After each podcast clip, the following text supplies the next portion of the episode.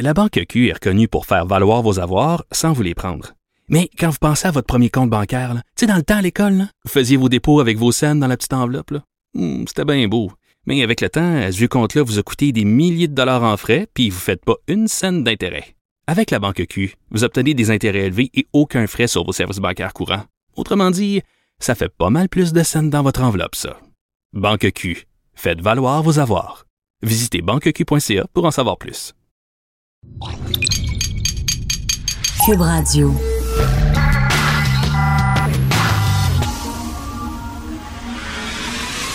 De 10 à 11. De 10 à 11.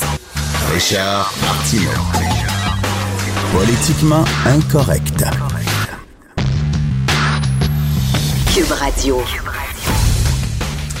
Bonjour, merci d'écouter Cube Radio et Politiquement Incorrect. La veille du baillon, ça a l'air que c'est demain le baillon. On va en parler un peu plus tard avec Jonathan Trudeau et probablement avec François Lambert parce que c'est le vendredi. Et le vendredi, vous le savez, on lit le Journal de Montréal avec François Lambert qui sent le chlore. Il vient de se baigner, je pense. Je sens le chlore. T'allais te baigner, hein? Comme tous les vendredis matins. Ça m'empêche de faire la fête. Tu sais, quand... le jeudi soir avant, tu sors, tu prends un verre avec des amis. Ça arrive des fois. Donc, maintenant que je me baigne, ça fait 25 ans que je me baigne, donc ça m'évite de vouloir sortir le jeudi soir puis rester tranquille chez nous à faire une bonne bouffe. Tu nages, finalement. Tu vas nager. Là. Moi, je me baigne. Moi, quand je vais dans une piscine, je me baigne. Exact. Mais là, tu patauges. Toi, tu bouges. Moi, je suis trop... Ouais, le vendredi matin. Si je me lève à 4h30 le matin, là, c'est certainement pas pour aller bouger dans une piscine. Faut que j'avance. Alors, prenez votre café, votre Journal de Montréal et on passe à travers les deux vieux grincheux, la Ligue Du vieux poil. Page 3. 18 mois de tôle pour avoir tué sa copine au volant. Le gars avait l'air vraiment touché, ému, il avait l'air vraiment regretté, il pleurait, il regardait la mère de sa jeune victime. Mais il allait à 149 km dans un tronçon de route de 90 km/h. 149. Ouais. Puis il n'y a pas... Peu importe quelle auto que tu as, c'est trop vite. Point final. Et... c'est sûr qu'il y a des remords. Je veux dire, il a tué sa blonde. Là. Je veux dire, il ne s'est pas tué lui-même. C'était pas une tentative de suicide. Il est allé trop vite. Il a voulu l'impressionner, peut-être, parce que les jeunes... Tu sais, puis moi, ça m'inquiète, Richard. Bon, j'ai des enfants de 18 et 16 ans. C'est toujours la peur. Quand ils vont avoir leur permis de conduire, puis ils vont partir... J'ai peur au bout de... J'ai peur de ça, moi j'ai peur aussi. Que mes filles montent avec leurs amis dans un auto, puis que le conducteur est un peu paf, ou que justement qu'il veut les impressionner, qu'il pèse sa suce. Pis... Ben oui, puis un accident était tellement vite arrivé. Bon, mes enfants n'ont pas leur permis de conduire encore, mais ils embarquent avec d'autres personnes, puis ça m'inquiète tout le temps. Mais toi, t'as des chars, t'as des gros chars, t'as des power cars. Là, toi, j'en ai un, mais c'est pas pour faire de la vitesse. Là. Mais à quoi ça sert d'avoir des chars comme ça si tu fais pas de vitesse avec ça? Mais quand t'as le goût de faire de la vitesse, là, tu t'en vas sur la piste, tu l'ouvres dans le tapis, tu t'amuses, tu reviens en pépère. Ça... Parce qu'il y a des chars, là, tu vois les publicités de chars, puis qu'est-ce qu'on te montre, là? Oui. Ça va vite, puis c'est du power, puis tout ça, puis là, t'arrives dans les routes, put. Là, après ça, il dit, t'es allé trop vite, mais c'est sûr que tu me vends quand tu vends ton char. Ben oui, c'est sûr qu'on vend, mais... La vitesse. Mais c'est pas fait pour ça, dans le fond. Puis, tu sais, les grosses autos, on avait un paquet, la Formule 1 vient de passer, puis dans le fond, on est tous stationnés à culeleu, sur Cherbourg, pour se rendre à notre point A, tu sais. Mais ouais. quand tu pognes une stretch, là... Oui. Qu'il n'y a pas de con orange, là. Oui. Moi, tu sais, tu as le réflexe d'aller plus vite, là, parce que tu es tellement écœuré d'avoir entendu pendant longtemps puis d'avoir zigonné, là. Tu veux l'écraser dans le tapis pour t'en sortir. Stretch, là, boum. Oui. Puis là, évidemment, les policiers, ils savent ça. Oui. Fait qu'ils sont exactement là. Exactement. Ils savent que ça fait longtemps que tu niaises, là. Oui. Puis, cette semaine, j'en ai vu des policiers parqués en haut d'un viaduc, tu sais, sur l'autoroute, là. Oui. Ils sont 4 policiers, puis ils t'attendent, puis il y a un char de police un petit peu plus loin. Il surveille probablement les cellulaires au télé. Il était 4 en haut, je regarde. Oui, il surveille les cellulaires. Oui, puis j'étais justement avec ma grosse auto parce que, tu sais, c'était épouvantable. La semaine passée, tu sais que j'ai eu un flat avec ma Lamborghini. Ah, pauvre toi, je sais que tout le Québec en a pleuré. Tout le Québec pleurait puis était sympathisé avec moi. Donc, je suis allé changer mes pneus à Saint-Esprit dans les Laurentides. Et parce que je suis cheap, hein? Tout le monde sait ça, que je paierais pas mes pneus à un prix de fou chez Lamborghini. Je m'en vais chez un concessionnaire qui a des bons pneus quelque part en région. Cher. Fait que, puis j'ai vu la police en haut qui était justement Attends, regardait les gens, à quelle vitesse qu'elle allait, puis c'était au cellulaire. Mais Jonathan Trudeau me dit, je pense que c'est Jonathan qui me dit, des fois, il loue des autobus, ils ont des autobus, puis ils se promènent, ça à 20, oui. Hein, puis ils sont un peu plus hauts, là, oui. Puis ils regardent dans ton char. C'est ben comme oui, ça que... des snoros. Les snoros. Page 4, il y a un gars, un sinistré, un inondé, OK, une victime des inondations qui est écœurée, ça fait longtemps qu'il veut t'indemniser, il n'est pas indemnisé, il a pris son char, puis il a foncé dans un centre communautaire à Sainte-Marthe-sur-le-Lac. Ouais. Paf! Puis là, il y a plein de gens dans Saint-Marthe-sur-le-Lac qui disent, OK, on n'appuie pas les gestes, absolument pas. C'est criminel, il aurait pu tuer du monde. Ben oui. Mais on comprend sa frustration. C'est ce qu'ils disent. Le gars, il était à bout. Là. Ça fait longtemps qu'il va être indemnisé, tout ça. Oui. C'est triste, mais en même temps, il savait qu'il était là. Mais Richard, sais-tu que ça me fait penser? Ça fait la deuxième fois, je pense, qu'il se fait inonder. Oui, mais à un moment donné, tu sais, c'est ça. Puis il va se faire inonder, d'ici 10 ans, il va se faire inonder au moins une autre fois. Il y a quelque chose d'autre qui va péter. Tu sais, prendre son char et rentrer dans une vitrine, déménage. Tu sais, ça me fait penser au chauffeur de taxi à LCN qui s'était tentativement ouvert les veines. Oui, oui, oui. Ben, il y a eu un autre reportage dans les journaux dernièrement, puis c'était pas, il n'y avait aucune intention, c'était pour faire un coup d'éclat.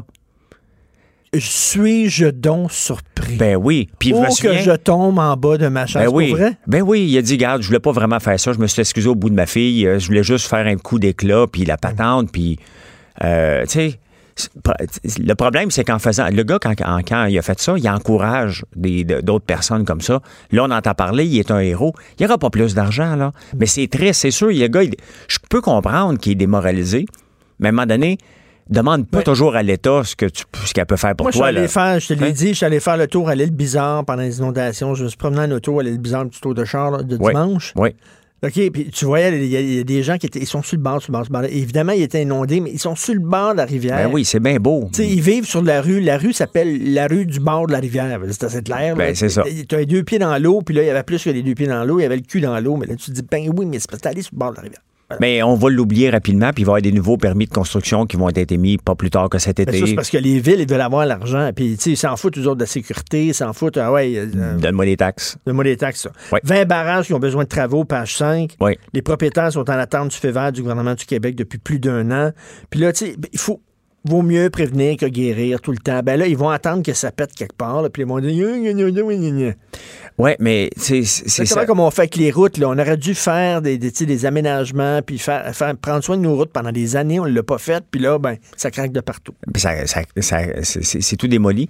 Le problème... J'ai un petit bémol avec ce genre de nouvelles-là, parce que c'est souvent des architectes, des ingénieurs, des firmes qui vont... C'est pas toi puis moi là, qui vont aller regarder le barrage. Là.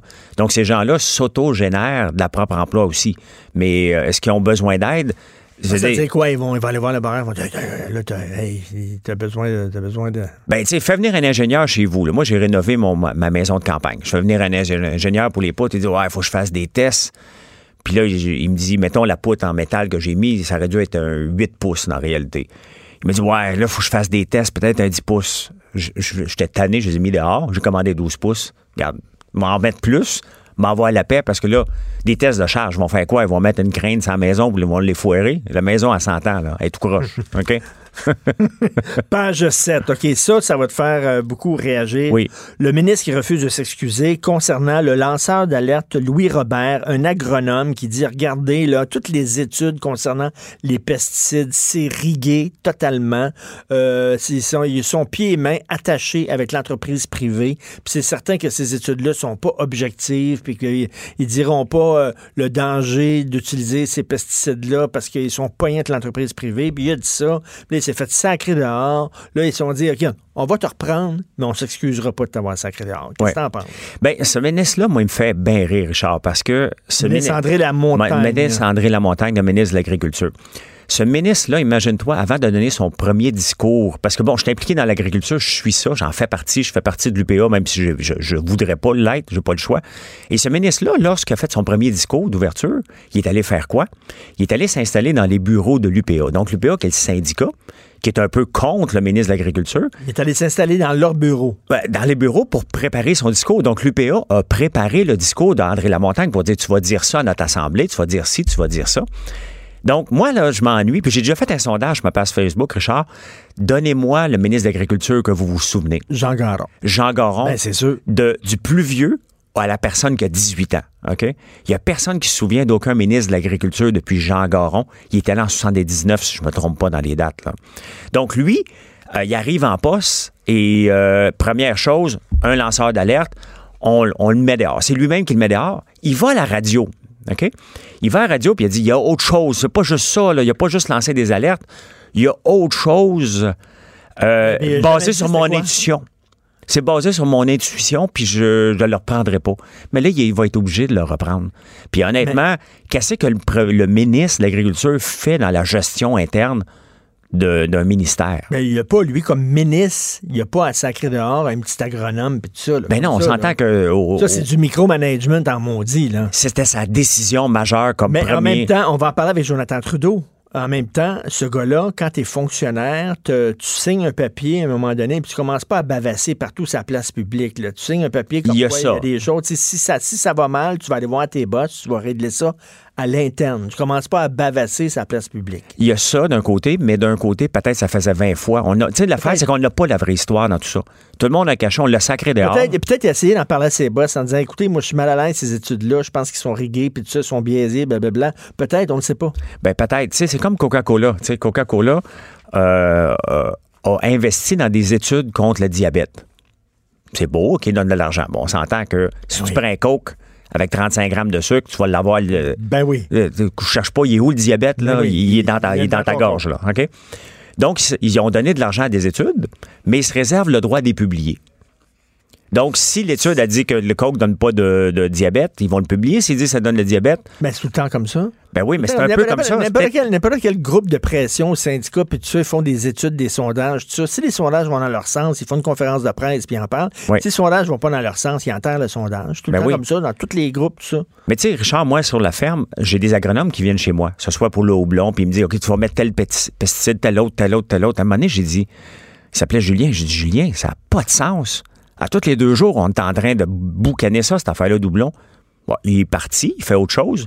J'ai plus mis de pesticides, puis j'ai la même production. J'en perds un peu, mais pas tant pour m'empoisonner. T'sais. Tu parlais de Jean Garon. T'en souviens-tu quand Jean Garon, il l'avait mis ministre de l'Éducation? Le monde avait capoté en disant, voyons donc, un ministre de l'Agriculture, ministre de l'Éducation, le gars, il n'a pas d'éducation, il parle comme un gros fermier, puis ça, c'était un bon ministre d'Éducation. C'est un bon ministre parce qu'il n'avait pas peur. C'est un vieux politicien, des vieux de la vieille, là, qui n'avait pas peur des lobbies, puis des organismes, puis qui faisait ce qu'il avait à faire. Non, non, lui, il a dompé des voyages de fumier devant chez eux.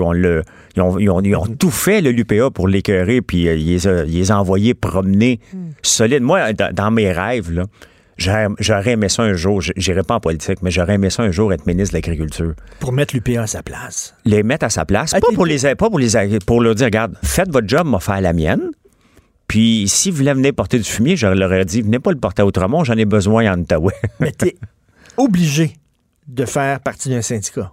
Oui. Pour faire ta job. Oui. Okay, et ça, c'est incroyable parce que la Constitution garantit et protège le droit à l'association. OK? Oui. Tu as le droit de... Mais ça te garantit pas puis ça protège pas le droit de non-association. Si toi, tu veux pas t'associer à un groupe, mais t'es pas protégé par la Constitution, t'es obligé de faire partie. T'es obligé, si tu veux avoir les assurances, si tu veux faire partie d'un paquet de choses.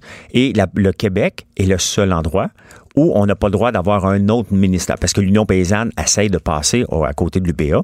Et on est la seule province, parce que les autres provinces ont 2 ou 3 syndicats pour les protéger, où on pourrait ne pas en avoir non plus. Mais ici, c'est obligatoire. Il y a juste le monopole. Qu'un syndicat ait un monopole, ça n'a aucun sens. Ça n'a aucun sens. Puis représenter des entrepreneurs. Donc, c'est con parce que les fermiers, ce sont des entrepreneurs. Et on est obligé de se syndiquer alors qu'on est entrepreneur. Ça n'a pas de sens. Aucun sens. Page 8, le festival du solstice d'été, qui redevient un festival de la Saint-Jean. Puis on dit, ça c'est dans le sud-ouest de Saint-Henri, et on dit c'est une erreur. C'est une erreur de bonne foi. Je ne le crois pas. Moi je pense qu'il y a, je ne suis pas amateur de complot, mais il y a un mouvement qui tend à vouloir noyer tout ce qui est identitaire, tout ce qui est, le mot maintenant magique, c'est inclusif, puis tout ça, puis ils ont trouvé que Saint-Jean, ça faisait trop petit, trop fermé, ils ont voulu que ce soit inclusif, donc ils ont dit, le festival du solstice d'été, à un moment donné, puis ça, ça pose la question, c'est bien beau être ouvert aux autres, faut pas s'oublier, faut pas s'effacer. Non. Richard, t'as 100% raison. Voyons, c'est pas une erreur. C'est pas une erreur. Une erreur, on peut faire une erreur en ce moment en parlant. Parce qu'on on dialogue, tu m'emmènes quelque part, je t'emmène quelque part, on peut échapper quelque chose. Ça, c'est une erreur qu'on va dire, oh boy, OK, c'est pas ça que je voulais dire. Lorsque tu prends le temps de faire des pancartes, tu prends le temps de l'annoncer, il y a quand même un comité qui disait, avant, ça s'appelait la fête d'été, la fête nationale. Puis il y a quand même des gens qui se sont rencontrés dans ce quartier-là, puis ont dit, on va changer le nom. Parce que, bon, je pense que c'est dans Pointe-Saint-Charles, c'est ça? Oui, bon, ben, non, c'est Henri. Bon, ben, tu sais, dans ce coin-là, il faut y aller quand même pour voir que c'est multiculturel. Hein? Oui, il y a beaucoup d'anglophones. Très anglophone. Donc, l'idée était peut-être de leur dire, les autres qui ne comprennent rien de notre fête nationale, on va les impliquer dans une fête d'été, un début d'été. L'idée derrière ça, elle n'est pas folle. Mais de l'appeler le solstice d'été... Là, regarde, écoute, c'est pas une erreur. On n'est pas au Mexique, là. C'est pas une erreur, c'est une volonté. On n'est pas à Chichen Itza qu'on veut voir au solstice d'été le serpent descendre sur la pyramide, là. On est au Québec, c'est la fête nationale. Elle va s'appeler la fête nationale, puis elle peut s'appeler... Écoute, mais d'ailleurs, elle devrait même continuer à s'appeler la fête de Saint-Jean-Baptiste. Ben oui. Moi, j'ai pas de problème avec ça. En 2006, sur le site Internet de Patrimoine Canada, il invitait... les Canadiens, le 25 décembre, là, oui. Il invitait les Canadiens à participer aux célébrations du solstice d'hiver. Sur Patrimoine Canada, oui. il disait même pas Joyeux Noël. Voulez-vous rire de nous autres? On est en train, il nous demande de nous effacer sous prétexte de s'ouvrir aux autres. C'est pas comme ça. Puis quand il dit c'est une erreur, là, ça c'est comme le gars là, qui dit à sa belle-mère, là, ma grosse vache, tu m'écœures, puis il dit, oh, c'est un lapsus, je voulais rien vous demander, est-ce que vous pouvez me passer le sel? Non. C'est pas un lapsus. C'est pas un lapsus. Quand tu vas jusqu'à là, OK, à tes cœurs. Tu peux lui dire, dans le fond, t'as même pas besoin de t'excuser, t'as juste à dire, c'est quoi? On est pris pour être ensemble un bout de temps, fait que on va s'endurer. Okay? Page 9. Une autre collision piéton-auto. Oui. Je le disais hier, j'ai croisé Claude Legault. Oui. Le comédien, il est en train d'enfourcher son vélo. Puis j'ai dit, t'es cycliste. Il dit, moi, je suis cycliste, je suis piéton, puis je suis automobiliste. Puis les trois, c'est l'enfer. Oui. Fait que quand t'es piéton, tu chiales contre les deux autres. Tu sais, à Montréal, particulièrement à Montréal, là, oui. On est des piétons cow-boys, des automobilistes cow-boys, puis des cyclistes cow-boys. Exact. Je sais pas pourquoi, parce que même moi, à l'occasion, je regarde une lumière rouge, là, il n'y a pas d'auto, j'attends pas. On n'a pas cette notion-là d'attente. Moi, j'ai appris, comme cycliste, j'en fais beaucoup de vélo dans la ville de Montréal, j'ai appris à regarder partout et à respecter les gens, mais je ne l'étais pas tout le temps. C'est qu'à un moment donné, tu es toujours sur ton vélo, tu finis par dire... Wow, OK, je vais lever le pied un peu parce qu'ils vont me tuer. T'sais, tu vas te faire... L'auto est toujours plus grosse que toi. Il va y avoir des collisions. Mais il y a une place près du AEW sur Papineau. Il y a une piste cyclable. C'est une place pour se faire tuer. Il y a quelqu'un qui s'est fait frapper récemment encore. Là. Une jeune fille, je pense, là, qui s'est fait frapper. Là, oui, mais celui qui a ceux qui ont mis la piste cyclable là, le AEW est déjà là. Qu'est-ce que tu fais? Tu l'enlèves, le AEW. Il a le droit d'être là, lui. Ben, les piétons qui traversent, là, qui ne traversent pas là, au feu, là, qui traversent n'importe où, les automobilistes, c'est le foutu bordel. Puis là, ils veulent ajouter à ça les trottinettes électriques. Oui. Hey, il va y avoir un projet pilote, là. Oh, ça va être beau. Hey, en m'en venant ici, Richard, là, j'ai vu, juste pas loin d'ici, une chaise roulante. J'ai dit, mon gars, il va bien vite. Le gars, il a mis sa chaise roulante sur une trottinette, puis il flyait sur Ontario en plein milieu de la rue. Sa chaise roulante sur une trottinette électrique. Je dis, c'est pas légal, mais... Tu sais, le nombre de gros qui ont des triporteurs électriques, là, parce qu'ils peuvent plus marcher, puis tellement ils sont gros, là, ils ont de la misère, là, puis ils sont tous... Hey, ça me dit, c'est quelque chose, ça, c'est pas cyclable, tout ça, là. Dans le village, où est ma maison de campagne, il y a un concessionnaire de ça. Quelqu'un qui vend des triporteurs. Ou des quadriporteurs, oui. Le village est plein. Ils étaient où, ces gens-là, il y a 10 ans? Ils marchaient, là, encore, là? Il y en a qui exagèrent, il y en a qui sont vraiment plus capables, puis ça leur permet d'aller dehors. Là. As-tu vu WALL-E? Le film d'animation WALL-E? Non. Non? Ben, ça montre que plus tard, justement, là, on va tous être devant des écrans super gros, puis il n'y a personne qui va marcher, on va tous être sur des triporteurs. Hey, c'est le fun, hein? On a le goût de vieillir. On a le goût de vieillir, hein? Ça n'a pas de sens. Écoute, page 11, rien qu'une petite affaire, là, c'est bizarre. Il y a une conseillère municipale, Mme Sue Montgomery. OK, elle s'est fait harceler pendant 20 ans par un gars, OK? Oui. Puis là, la police, le gars est en cour, puis tout ça, puis le juge, il l'a acquitté parce qu'ils ont dit, c'est du harcèlement, mais c'est pas du harcèlement criminel. Attends une minute. pour moi, du harcèlement, c'est criminel. Comme il y a une façon d'harceler les gens qui est correcte. Oui. Tu as une façon d'écœurer les gens, mais qui est correcte, puis il y en a une autre qui est criminelle. Puis on dit, oui, mais c'est parce que vous n'aviez pas peur pour votre sécurité. La preuve, vous avez déjà jasé avec ce gars-là dans la rue, puis tout ça. Ça fait 20 ans qu'il l'écœure. 20 ouais. ans. Mais faut avoir déjà passé, j'imagine que tu as déjà passé par là, de se rendre au bureau de poste, au poste de police, pour déclarer quelqu'un qui t'harcèle. C'est tout un chemin de croix, là. L'as-tu déjà fait? Moi, je l'ai fait. Oui, non. Bon. Hey, boy, t'es pas accueilli. Bon, qu'est-ce qui se passe? Tu remplis ton document à la mitaine. Vous allez m'expliquer. Est-ce que vous avez vraiment peur? La police te demande 10 fois. Avez-vous réellement peur de votre sécurité? Ouais, ben, parce que je suis ici, là. Je passe 2 heures en plein rapport. Je dois avoir peur pour vrai, là. Je suis pas venu ici de t'écœurer quelqu'un. C'est parce que le gars, ça fait 20 ans qu'il t'écœure. Comme quelque part, oui. J'ai peur parce que visiblement, le gars, il est un peu dérangé. Oui. Ça fait 20 ans qu'il m'écœure. Oui. T'sais? Puis là, ils ont dit, non, il n'y a rien, il est acquitté. Fait que lui, il va continuer à l'écœurer. Bien, c'est sûr. Ils viennent de dire, le juge a dit, oui, tu peux continuer à faire ça pour nous, c'est pas une infraction criminelle. Ben ouais, let's go, vas-y. Il y a des juges quand même qui sont spéciales des fois, hein? Ah, oui. Et tu sais, on s'entend qu'on s'attend à eux que ce soit plus blanc que blanc. Ils sont supposés avoir un cerveau blanc, noir, pas dans le gris. Un procès, là, c'est un 25 sous lancé dans les airs. Tu sais jamais sur quel juge tu vas tomber. Oui. Ton avocat, là, oui. Quand il apprend le nom du juge, là, il va te dire « Ah, ça, c'est bon. » Ou alors, il va dire « Ah! » Mais tu sais, pour un gars cartésien comme moi, là, ce raisonnement-là me dérange au plus haut point, parce que moi, je me dis « Hey, la loi est là. » Ça devrait être la même affaire. Il y a une loi. Le juge. OK, il y a peut-être de la jurisprudence, c'est correct, on peut y tirer un peu, on peut l'interpréter, mais change pas la loi. Non. Change pas les faits. Les faits sont là, c'est ça.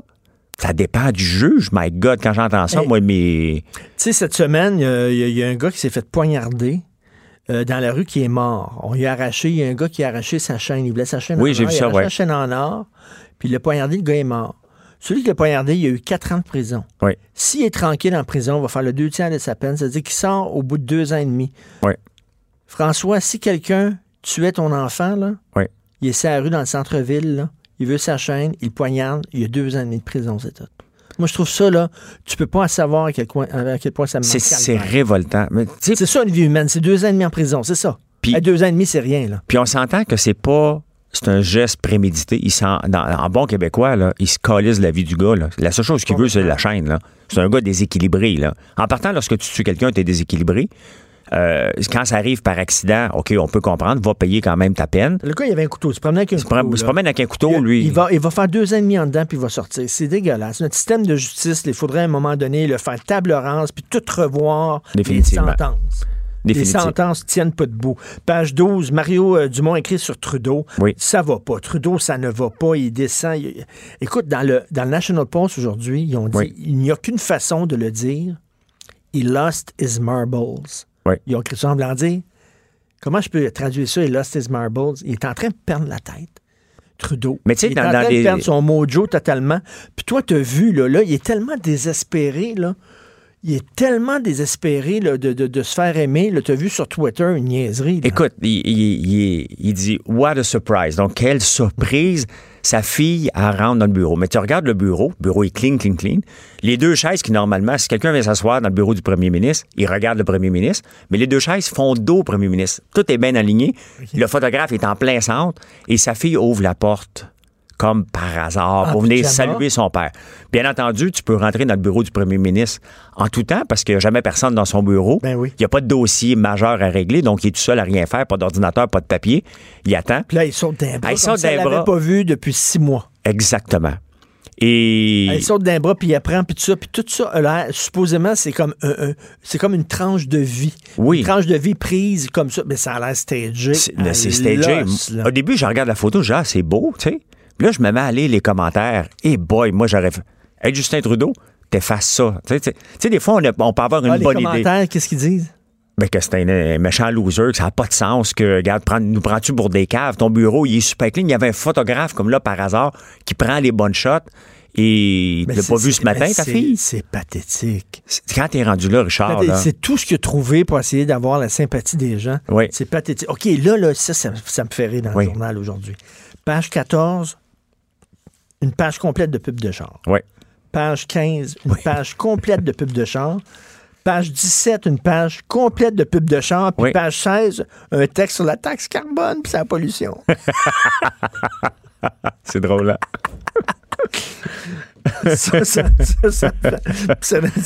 Mais j'ai remarqué ce matin qu'il y avait pas mal de pubs.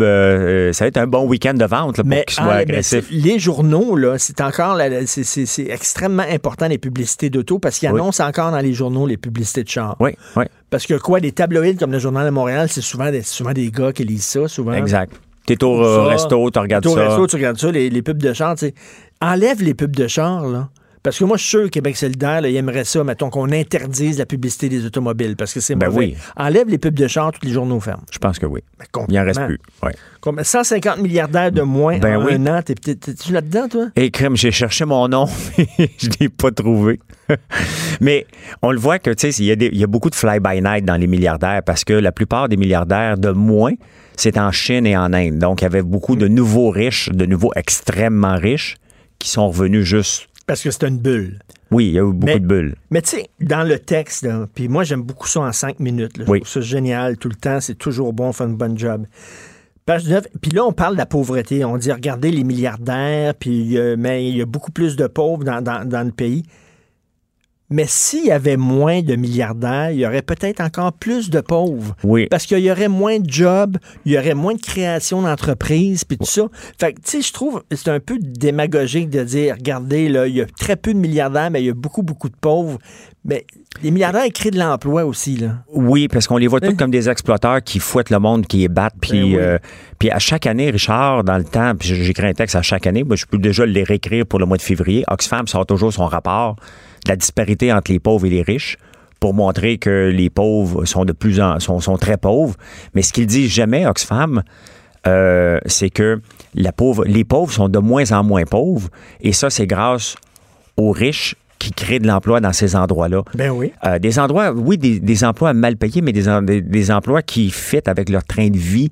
Puis c'est du tiers-monde. Est-ce que ces gens-là exploitent? Ben oui, il y en a des exploiteurs. Puis tu sais, il y en a aussi qui donnent énormément d'argent à des causes. Bezos. Ben oui. Ben sa cause qui vient de donner beaucoup d'argent, c'est son ex-femme, hein? Oui. Il vient d'y donner, je pense, elle a accepté 25 % de sa fortune. Elle est gentille. Les députés vont siéger en fin de semaine pour le Bayon. Écoute, on va en parler tantôt avec Jonathan Trudeau. Je veux rien dire, moi. Honte aux libéraux. Honte aux libéraux qui jouent aux vierges offensées en disant « C'est écœurant, cette loi-là. Vous n'avez rien fait. » Bouchard-Taylor, ça date de 2008. Oui. Vous vous êtes assis sur le rapport, vous n'avez rien fait. Vous n'avez rien fait avec ce Christi de sujet-là pour le régler. Là, on a un premier ministre qui veut le régler. Puis là, vous jouez aux vierges offensées en disant « C'est écœurant. » Les libéraux, honte à eux. Puis sais-tu quoi? Oui. J'espère qu'aux prochaines élections, ils vont manger une tabarnouche de volée. Oui. Pire que la dernière. Bien, honnêtement, le gouvernement Legault, là, à part quelques ministres qui traînent la patte, qui font pas leur job, il y a une note de A+, là, depuis qu'il est en place. Là. Ben oui. Les choses avancent, il s'excuse. Il est maladroit un peu des fois, le Legault. Mais moi, je l'aimais pas, puis je l'aime beaucoup en ce moment. Ça marche, puis les Québécois l'aiment. Les Québécois sont derrière lui. Puis c'est pour ça qu'il dit, regarde, on va mettre un baillon, parce qu'à un moment donné, il faut que ça avance, puis les gens sont derrière moi. Oui. La porte-parole de la Maison-Blanche tire sa référence, page 22. Je pense qu'ils vont enlever la porte, puis ils vont mettre une porte tournante devant la Maison-Blanche. Exactement. Ça rentre, ça sort là-dedans, cette affaire-là. Je ne sais plus combien de monde... Ben, probablement que... Ben, elle a juste 36 ans, hein, en plus.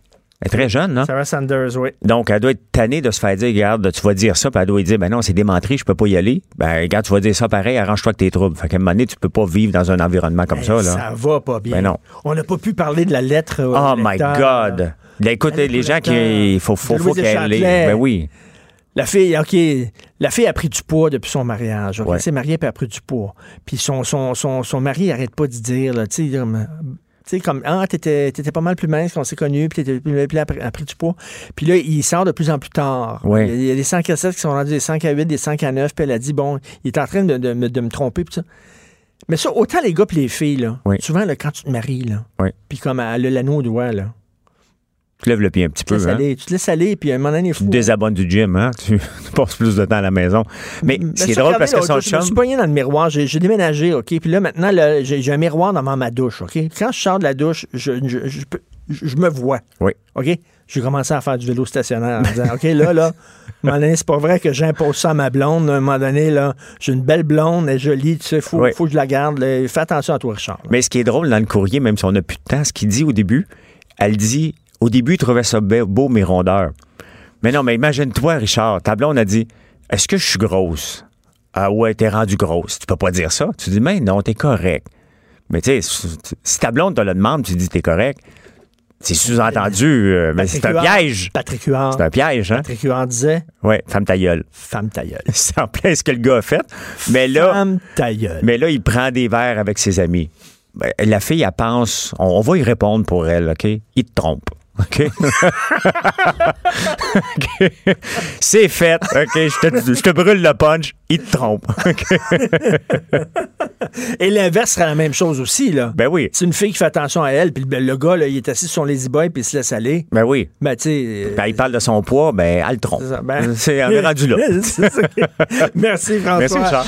Politiquement incorrect. Joignez-vous à la discussion. Appelez ou textez.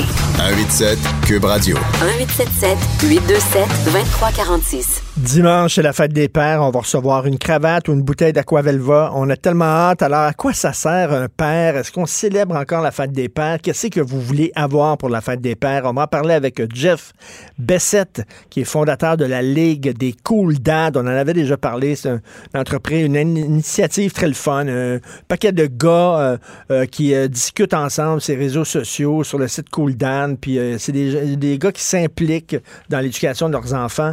Et on va en parler. Jeff Bessette est là. Salut, Jeff. Bonjour, Richard. Salut. Hey, fête des pères. Qu'est-ce que tu reçois, toi, habituellement, à fête des pères comme cadeau? T'en as-tu? Ben oui, c'est sûr. J'en ai plein. J'ai les classiques de l'école, là, les trucs bricolés, un peu lettres, mais plein d'amour, là, qu'on est content d'afficher sur le frigidaire pendant une couple de jours. Des cendriers avec fait en plasticine, là.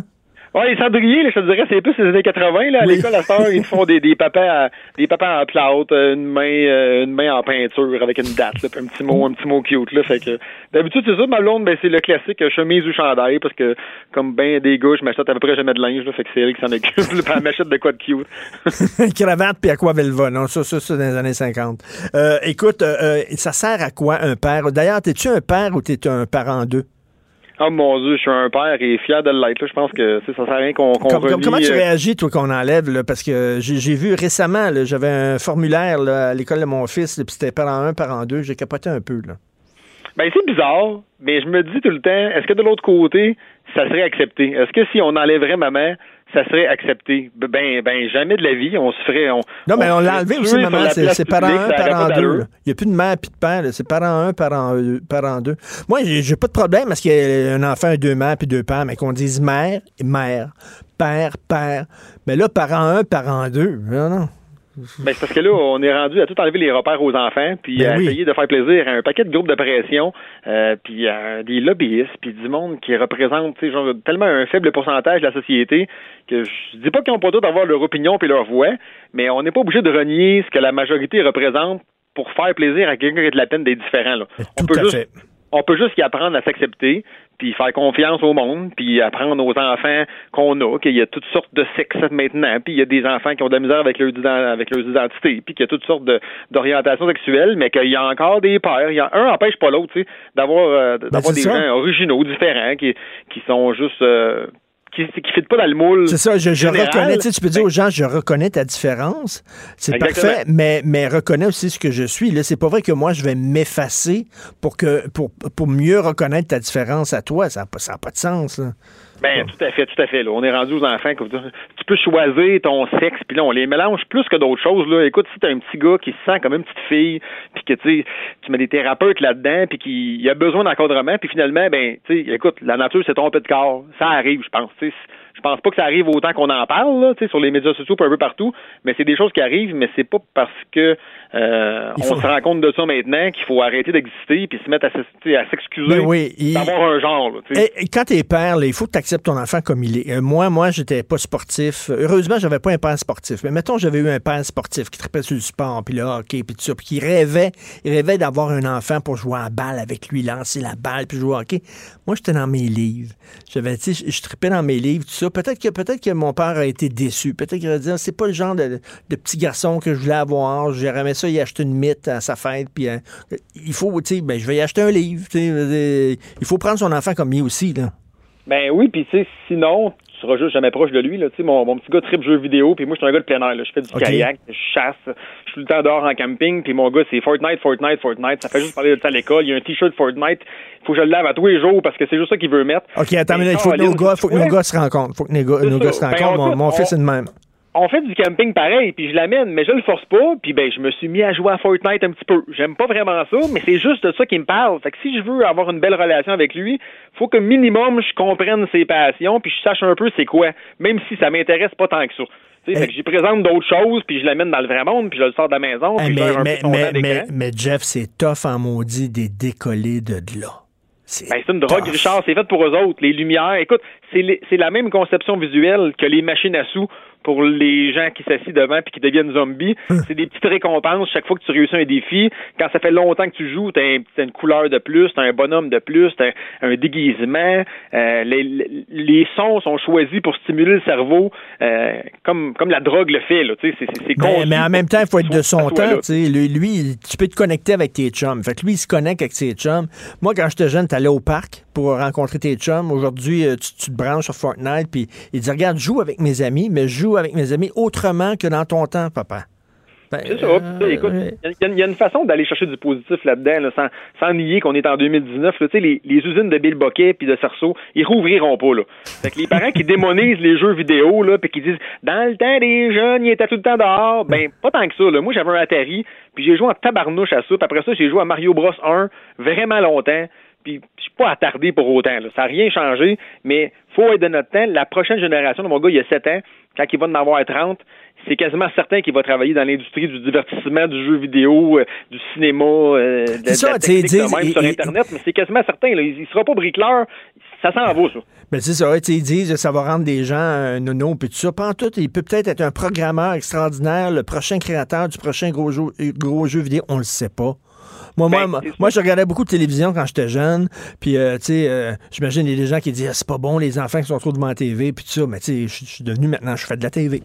Regarde, ma fille, elle passe son temps à regarder des vidéos sur YouTube de DIY, puis de conseils, puis de trucs de même, ben j'ai dit, garde, Camille, si tu veux passer autant de temps sur YouTube puis avec un écran, il va falloir que tu fasses quelque chose, puis que tu crées, puis que tu travailles un peu. Ben là, elle s'est sortie une chaîne YouTube, puis elle fait des petites vidéos sur des activités qu'elle fait autour du quartier, puis dans la maison, puis quoi faire quand il pleut dehors, puis elle fait des petites capsules qui ont quelques centaines de visionnements, mais elle s'amuse là-dedans, puis elle se développe, puis elle apprend son français. J'ai fait écrire des petits scripts de ce qu'elle va dire. Puis après ça, ben, on tourne ça la fin de semaine. Puis quand j'ai du temps un peu, j'ai fait un petit montage. Mais il y a moyen, même quand c'est pas des passions que les parents partagent avec les enfants, de vivre de quoi ensemble quand même. Puis de pas renier ce que ton enfant fait puis ce que ton enfant aime, c'est un peu s'assurer que ça aille pas bien avec lui. Là. Et ça sert à quoi un père? Est-ce qu'un père élève un enfant la même chose que la mère? Ça sert à quoi? C'est quoi le rôle du père en 2019? Bien, en partant, là, t'es un rôle de soutien, là. T'es là parce que élever des enfants, on peut se le dire, même si c'est vraiment beau, puis on les aime, c'est difficile. T'sais, tu manques de sommeil, t'as pas de patience, tu comprends pas, eux autres ont de la misère à s'exprimer, à partager leurs besoins comme il faut. Fait que c'est pas tout le temps facile. Ton rôle de père ou de pas père, là, de parent d'eux, c'est le soutien, puis c'est aider, c'est partager la tâche, partager les bons moments, les mauvais moments. Quand il y a un gastro, là, puis t'es monoparental, je peux te dire que t'as le goût d'avoir un autre parent pour t'aider, là. Ah, maudit. Fait en partant, c'est ça, mais l'autre rôle, ben, c'est le yin du yang. Tu sais, là, c'est le blanc puis le noir. Je suis vraiment différent de ma conjointe, mais c'est quand on est les deux ensemble, avec eux autres, que ça va bien. Tu sais, et avec maman, ben, il y a plus de patience, il y a plus d'empathie. Quand ils sont malades, elle peut les flatter, là, puis les bercer pendant qu'ils pleurent toute la nuit. Elle, ça ne les dérange pas. Mais quand ils ont du grouillant, puis qu'ils s'endurent pas, puis qu'ils ont passé la semaine à l'école, puis il n'y a plus, puis il n'y a pas eu de récréation, puis ils ont besoin de bouger, ben papa qui les amène au ice out, puis qui se défonce à la trampoline avec eux autres, c'est comme plus naturel pour moi. Il y a des mères qui le font, là, puis qui l'adorent, là. Puis est-ce que c'est un rôle, est-ce que c'est le rôle aussi des sortir des jupes de leur mère? Un petit peu. Puis c'est le rôle des mères de leur apprendre justement l'empathie, la tendresse, l'amour. Puis ces rôles-là se partagent. Il y a des familles que je connais que c'est la mère qui trippe sport, puis elle s'entraîne, c'est une fit mom, puis elle amène ses enfants au gym de CrossFit. Puis le père trippe sur la littérature, puis il leur fait découvrir les Harry Potter, puis c'est bien correct. Mais ça prend les deux côtés. Tu sais, la fameuse balance, là, l'équilibre. Il y a deux côtés à toute chose. Mais des fois, t'as besoin d'un papa ou d'une maman qui est un peu plus papa pour jouer ce rôle-là puis pour te confier quand t'as un problème à l'école avec un bully, mettons. T'sais. Tu veux pas te faire dire par ta mère, ignore-les. Tu veux que ton père, il dise, je te comprends.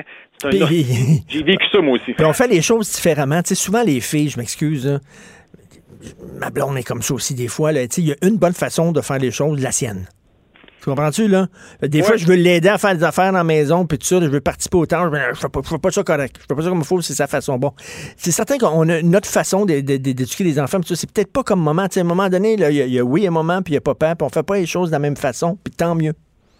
Ben vraiment, puis tu sais, le rôle du père, il est tellement effacé, il est pas valorisé, puis les enfants, ils ont pas de modèle masculin fort dans leurs environnements, parce que nous, à l'école primaire, ben il y a plus d'enseignant masculin. Oui. Moi, j'en ai eu un en cinquième année, puis ça m'a raccroché à l'école, là, comme t'as pas idée. Il était différent dans sa méthode d'approche, puis il se fâchait pas après nous autres. Puis, tu sautais ta récréation, puis tu faisais des devoirs plates, mais il pétait pas un plomb comme d'autres profs féminins ont perdu des plans avec moi. C'est vrai qu'il me comprenait plus. Il a été un petit gars à l'école, il a trouvé ça difficile, puis ça m'a vraiment fait du bien. Là, je me souviens encore, c'est le seul prof que je me souviens de son nom, puis j'ai encore une image verbale. On se tiraillait avec lui dans le cours d'école l'hiver, il faisait des farts. Hey, maudit, ça montrait que les profs, il était pas juste là pour nous enseigner puis pour nous surveiller. C'était pas des gardiens de prison. Il était capable d'avoir du fun avec nous autres, tu sais. Écoute, Jeff, la Ligue des Cool Dads, il y a un site Internet? Oui, la Ligue des Cool Dads, on est sur Facebook. Il y a le site cooldad.ca. Puis on est rendu 20 000 pères depuis quelques semaines là-dessus. C'est bien cool. Puis juste des pères du Québec. Puis c'est un groupe inclusif là, parce qu'on a des pères qui étaient des mères avant, là.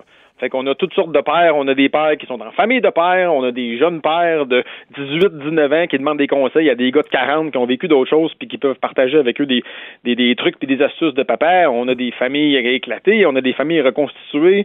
J'ai un bon ami des fois, qui a 6 enfants. Hein? Fait que... Puis vous voyez des fois, de temps en temps, il y a des rencontres physiques, là. Ben écoute, on a eu le camping Cool Dad qui était il y a quelques semaines. J'ai loué un méga centre de soccer intérieur à Varennes. On a rempli ça de 150 tentes, toutes des pères avec leurs enfants qui se sont amusés d'un jeu gonflable. On a joué à des jeux, j'ai lu des histoires le soir aux enfants. Un jour de camping intérieur parce qu'il commence à faire, il faisait frette un peu encore pour aller camper dehors. Mais c'est nos méga rassemblements de papa cet été, le 6 juillet, puis le 17 août à Québec. C'est la course Cool Dad. Puis c'est là qu'on se rencontre, toute la gang. Là, on va être 7-8 000 pères ensemble avec nos enfants pour une journée de plein air, de glissade, de jeux de bouette. Puis c'est le fun de voir. C'est cool. La paternité n'est pas super valorisée là, dans les médias. Puis sur Internet, là, c'est souvent le père est là pour la discipline. Bravo, Jeff. Écoute, t'es vraiment cool. Bravo d'avoir parti ça. Là. C'est une bonne initiative. Jeff Bessette, c'est la Ligue des Cool Dads. Merci. Bon week-end. Bonne fête des pères. Martineau, franchement, même avec les cheveux gris, il reste un animateur très coloré. De 10 à 11. Politiquement incorrect. Cube Radio. Le vendredi, je parle avec Jonathan Trudeau. Salut, Jonathan. Hey, comment ça va? Très bien. J'aimerais tellement organiser un débat entre toi puis Mario sur le baillon, parce que Mario dit non, faut pas faire le baillon, parce que déjà, la loi sur la laïcité, elle suspend des droits et des libertés, puis en plus, on se soustrait à la Charte des droits, puis là, si en plus on met un baillon, ça a l'air fou. Toi, j'adore ta chronique un matin. Ouais, puis... Who cares? Ouais, puis... Si j'avais été à l'aise de mettre un titre anglophone, ça serait appelé Who cares? Who cares? Ma chronique ce matin. Puis tu sais, écoute, je parle à Mario 3 fois par semaine dans son show. Là, j'ai justement de faire un segment avec lui à 10h. J'en fais un autre à 11h tantôt avec Caroline Saint-Hilaire. Et on chicane pas là-dessus. Là. On peut pas être d'accord sur tout, mais c'est qu'il y a deux éléments. Pour les gens qui sont défavorables au baillon sur le projet de loi sur la laïcité à ce stade-ci, c'est qu'il y en a qui disent, et ça, c'est pas ce que Mario dit, mais il y en a qui disent, hey, la réputation du Québec à l'international. On s'en fout. Hein, on veut faire venir des investissements, des compagnies. On va être une terre d'accueil pour faire du développement économique. Et là, attention, Richard. Le projet de loi sur la laïcité qui vient essentiellement interdire à des gens qui travaillent pour l'État dans certains postes en position d'autorité de simplement arborer un signe religieux, rien de plus. Que ça viendrait décourager de l'ajout de capitaux venant de l'extérieur. Attends un peu. Richard. Qu'est-ce que tu penses qui décourage le plus les investisseurs étrangers de venir au Québec, de venir s'établir au Québec? Est-ce que je te... Regarde, faisons un quiz, là. Je te pose la question. Est-ce que c'est A, les taxes? Tellement qu'on a des taxes, c'est 15 % de TPS, TVQ, t'es taxé comme ça se peut pas. Les impôts, on reconnaît difficilement la part des entreprises, puis on va te taxer, puis on va te sucer jusqu'à la dernière scène. Est-ce que c'est l'omniprésence des syndicats? Oh, je veux pas avoir l'air antisyndical, mais des fois, ils nous regardent de loin et ils regardent les conflits comme on a avec ABI, lockout de 18 mois, SQDC qui veulent se syndiquer au bout de 8 mois. Ça se peut que ça les repousse. Donc, troisième option. Ou est-ce que c'est la laïcité de l'État? Ajoute à ça les lobbies environnementaux aussi qui disent qu'on veut rien savoir. Là, on n'est pas lobbies environnementaux. Fait que, tu sais, venez pas me dire que la laïcité va repousser. Je pense que la question est évidente. Écoute, Jonathan, on fait affaire avec la Chine, on fait affaire avec l'Arabie Saoudite, on fait affaire avec des régimes épouvantables. Ils vont faire affaire avec le Québec. Là. De toute façon, là, c'est deux visions irréconciliables. Là. Les libéraux, ils appuieront pas ce projet de loi-là. Là. C'est ça. Mais je te dis qu'il y avait deux éléments. Donc, le deuxième élément, qui est plus l'argument que Mario avance, c'est de dire, ben, ne serait-ce qu'au niveau légal, juridique, le fait qu'avec le projet de loi 21, on vient suspendre des droits, si on adopte ce projet de loi-là en suspendant d'autres droits, c'est-à-dire ceux des parlementaires de débattre à vitam aeternam sur des projets de loi, parce qu'ils ont quand même le droit de débattre, c'est juste que c'est limité dans le temps, est-ce que on vient se nuire dans le débat juridique qui pourrait avoir lieu, dans les contestations qui vont avoir. Ça, c'était le point qui était honnêtement fort pertinent soulevé par Mario. Moi, j'ai posé la question au gouvernement et ce qu'ils me disent, c'est qu'ils ont regardé avec tous les juristes de l'État. Les avocats leur disent d'aucune façon le fait d'avoir adopté cette loi-là sous bâillon peut venir influencer le regard que va y porter un juge. La seule chose que ça change, c'est au niveau de la perception publique. Et le juge, lui, la perception, il s'entorche lorsque vient le temps d'analyser un dossier. Donc, légalement parlant, ça change rien. C'est bon, ça, c'est intéressant, ça. C'est au niveau de la perception, ça peut changer. Et comme je le dis dans ma chronique ce matin, au niveau de la perception, même si d'ordinaire, un bâillon, ça peut être mal vu par la population, là, le gouvernement jouit d'un appui populaire qui est hors du commun, de façon générale et de façon particulière, sur les deux projets de loi, sur l'immigration, sur la laïcité. Il y a un appétit des gens pour ça. Les gens, écoute, je regarde les commentaires en dessous de ma chronique là, et sur Twitter, tu sais, c'est 95% des gens qui disent hey, on peut-tu passer à d'autres choses? On peut-tu juste passer à d'autres choses? Réglons ça.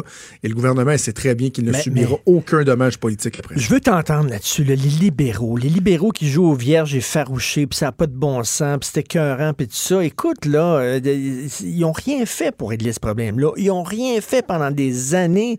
Ils ont calé Bouchard-Taylor, ils se sont assis sur le rapport. Après ça, ils déchirent leur chemise. Je trouve ça pas... C'est pas honorable, leur position. Ouais. C'est déplorable. Ouais. Moi, ce que je trouve, c'est qu'il y avait une occasion pour le Parti libéral d'essayer de se mettre un peu plus au diapason de ce que les Québécois pensent vraiment. Ils savent qu'il y a une déconnexion qui s'est opérée, particulièrement avec l'électorat francophone. Tu sais, le Parti libéral, en dehors de l'île de Montréal, n'est pratiquement plus un parti. Il pourrait s'appeler le Parti libéral de Montréal tellement qu'ils n'ont plus d'assises. Et c'est pour ça qu'il y a certains députés, dont Sébastien Proulx, Gaétan Barrette, Dominique Anglade, Hélène David, Hélène David, qui disait « Hey, on devrait peut-être revoir notre position sur Bouchard-Taylor. Peut-être qu'on serait plus en harmonie avec ce que la très, très grande majorité des Québécois pensent. » Et ils ont décidé de ne pas le faire. Donc, moi, c'est là, je pense que je trouve que c'est une erreur monumentale. Maintenant qu'en Chambre, ils jouent le rôle d'opposition, de questionner le gouvernement, puis tu sais, poursuivre les débats. Tout n'est jamais blanc ou tout n'est jamais noir. La CAQ qui dit « Ah, les libéraux, ils ont refusé d'avancer. » Oui, c'est vrai, ils se sont opposés, mais en même temps, ils ont fait, dans une certaine mesure, un travail qui était correct. Il y a beaucoup d'amendements que les libéraux ont déposés pour les deux projets de loi qui ont été adoptés par le gouvernement, qui ont été acceptés, donc, comme quoi c'était pertinent de le faire. Et de l'autre côté, les libéraux n'ont pas tort quand ils disent que la façon, entre autres, que Simon Jolin-Barrette a mené les travaux parlementaires. Mais tu sais, quand je te dis ça, là, on est dans l'inside baseball. Là. On est loin des préoccupations des gens. Mais c'est vrai qu'il y a une certaine arrogance, qu'il aurait pu en faire davantage, que si Jolin-Barrette n'avait pas lui-même piloté les deux plus gros dossiers, il y aurait eu moyen de passer davantage de temps en commission parlementaire. Mais une fois qu'on a tout fait cette analyse-là, il reste que, je le répète, le gouvernement a les coups des franges pour aller là où il veut. Jonathan, je suis curieux. Tu m'as écrit ce matin, je veux te parler d'une aberration qui passe sous silence. C'est quoi? Écoute, on a fait référence, toi et moi, il y a quelques semaines. On s'est rappelé notre plus gros fou rire à vie ensemble. Je le rappelle pour ceux qui n'étaient pas à l'écoute. À l'époque, le gouvernement de Justin Trudeau avait commandé un rapport pour étudier tous les programmes de l'État, des différents ministères pour voir est-ce qu'il y a des doublons, est-ce qu'il y a des programmes qui sont devenus désuets, tu sais, comment on peut couper dans le gras pour essayer d'économiser. Et là, le gouvernement avait oublié de revenir à la population, à la Chambre, avec les conclusions de ça. Puis à un moment donné, je me souviens plus si c'était le NPD ou les conservateurs qui avaient dit « Hey, coudonc, le rapport, ça s'en vient-tu? » Et là, le gouvernement avait dit « Oh oui, oh non, non, on vous l'avait pas dit. » Ben alors, on a checké, puis tout est beau. Il n'y a pas une scène de trop. Il n'y a pas... On avait dit tout est square, on arrive pile poil sur la scène, tout est correct. Regarde, on a fait l'exercice, puis tout est beau. Fait qu'on continue. Petit train-train reloin. Tu sais, tu te souviens de ça, à quel point c'était ridicule? Oui. C'est tellement ridicule. OK. Laisse-moi te parler du directeur général des élections du Québec, le fameux DGE. OK? Je te ramène dans le passé, avril 2016. Plus précisément, j'ai devant moi un article de ma collègue Geneviève Lajoie au Journal de Québec du jeudi 21 avril 2016 qui s'intitule « Financement politique. Les partis politiques dans la mire du DGEQ. Leur financement depuis 1996 sera scruté à la loupe. » Et là, on nous annonçait que le DGE, qui se dit le gardien de la loi électorale, voulait obtenir des résultats probants, dissuasifs et exemplaires, je les cite, en épluchant le financement des partis politiques, en trouvant là où il y avait eu des irrégularités, en les dénonçant, puis en exigeant, même si c'est nécessaire, des remboursements dans certains cas. OK? Okay. Et là, tous les partis politiques avaient dit « Ouais, ouais, OK, on va collaborer, puis oh, ouais, ça, c'est important, le DGE, il faut qu'il fasse son travail. » Ma collègue Geneviève, c'est arrivé à quelques reprises depuis ce temps-là, qui a relancé le DGE à savoir « Coudon, il se passe quoi avec ce rapport-là? » Fait 1 an, fait 2 ans, fait 3 ans. Et là, hier, sans crier gare, ils ont émis un rapport, un communiqué qui est passé complètement sous silence. Il y a juste Geneviève qui a fait un petit texte là-dessus dans le journal. Et donc, 3 ans de travail, OK? Ça a pris 3 ans, Richard. 3 ans, de 2016 à 2019. Okay. Ça a coûté 470 000 $ l'enquête. Ils ont été chercher même une firme comptable externe, Sanson et Associés. Et là, ils ont commencé leurs travaux puis se sont rendus compte qu'au moins, reculer 20 ans en arrière, c'était tough parce que les partis politiques, ils sont pas obligés de garder les livres comptables passés 5 ans. Ils peuvent jeter leur rapport. Là, ils se sont dit, qu'est-ce qu'on va bien faire? Là, ils se sont grattés le coco pendant 3 ans de temps. On dit, ouais, ben OK, on va s'en tenir juste au rapport de 2011 à 2016. Ah, qu'on est passé de 20 ans à 5 ans, finalement, qu'on épluchait les 5 dernières années. Et là, ils sont très fiers de dire ceci, je les cite. « Au cours de la période de 2011 à 2016, la vérification n'a permis de relever aucune non-conformité à la loi électorale. Ben voyons. Selon le DGE, ces résultats démontrent l'efficacité des mesures de contrôle mises en place par Élection Québec. » Are you effing kidding me? Ça a coûté 470 000 $, $250 000, Richard. 3 ans de temps au fond du DGE pour éplucher finalement 5 ans. Ils sont en train de nous dire que non seulement il n'y aurait pas eu de crossoyage puis de niaisage dans le financement des partis politiques, mais qu'il n'y a même pas, tu sais, une erreur de bonne foi. Tu sais, là, il y a un chiffre qui est mis dans la mauvaise colonne, puis hey, ce chèque-là, on aurait dû l'accepter. On n'aurait pas dû l'accepter. Tout est square. Tout est beau. Tous les partis politiques, de Québec solidaire à la CAQ, en passant par le PLQ et le PQ, il n'y a aucune anomalie au cours des 5 dernières années. Vive le DGE, ça nous a coûté 500 000 $. Et là, imagine, c'est ce DGE-là qui va être responsable de mettre en place une réforme du mode de scrutin. On veut qu'il y ait des élections éventuellement en ligne. À cibole qu'on est mal payé. Ah bah, écoute, il reste 1 minute, même pas, là, la SQDC, les grèves après 8 mois. Écoute. C'est n'importe quoi. Et là, moi, je me suis fait dire encore là, beaucoup au cours des derniers jours. Les deux, on a écrit là-dessus cette semaine, puis j'ai déchiré ma chemise. Mon révoltomètre était dans le rouge à la joute. Ils ont mis des effets sonores avec ça et tout. Et là, je me suis fait dire, t'es donc bien anti-syndical. Toi, là, t'aimes pas les syndicats. Et là, je répète, je réponds ceci à cette affirmation, Richard. Je ne suis pas contre les syndicats. Par contre, je suis contre les dérapes syndicales. Malheureusement, elles se font de plus en plus nombreuses au Québec. Et comptez sur moi, puis on peut compter sur toi, je suis certain, pour les dénoncer à chaque fois. Lorsqu'il y aura des batailles pertinentes, souhaitables, qui seront menées par les syndicats, lorsqu'il y aura lieu de défendre les intérêts de nos travailleurs, je serai aux côtés des syndicats. Quand ils sont en négociation, par renouvellement, puis tout ça, c'est correct, mais là, de faire des moyens de pression. Quand on fait des fous de vous-même, comme demander un mandat de grève illimité après 8 mois d'activité, puis 10 rencontres de négociation en nous disant, on est rendu au bout du processus, on n'a pas le choix, on met le gun sur la tempe du gouvernement. Comme disait Mario Dumont, moi, je te dirais, parfait, aller en grève. J'ai gardé en grève pendant 15 ans. Non, mais qui va dire que ça prend une loi spéciale pour ouvrir la SQDC? Personne. Ben voyons donc. Ah oui, en grève. Ben, 15 ans de temps. Tout à fait. Merci beaucoup et bonne fête des pères. Hey, bonne fête des pères dimanche. Merci beaucoup. Salut. Cube Radio.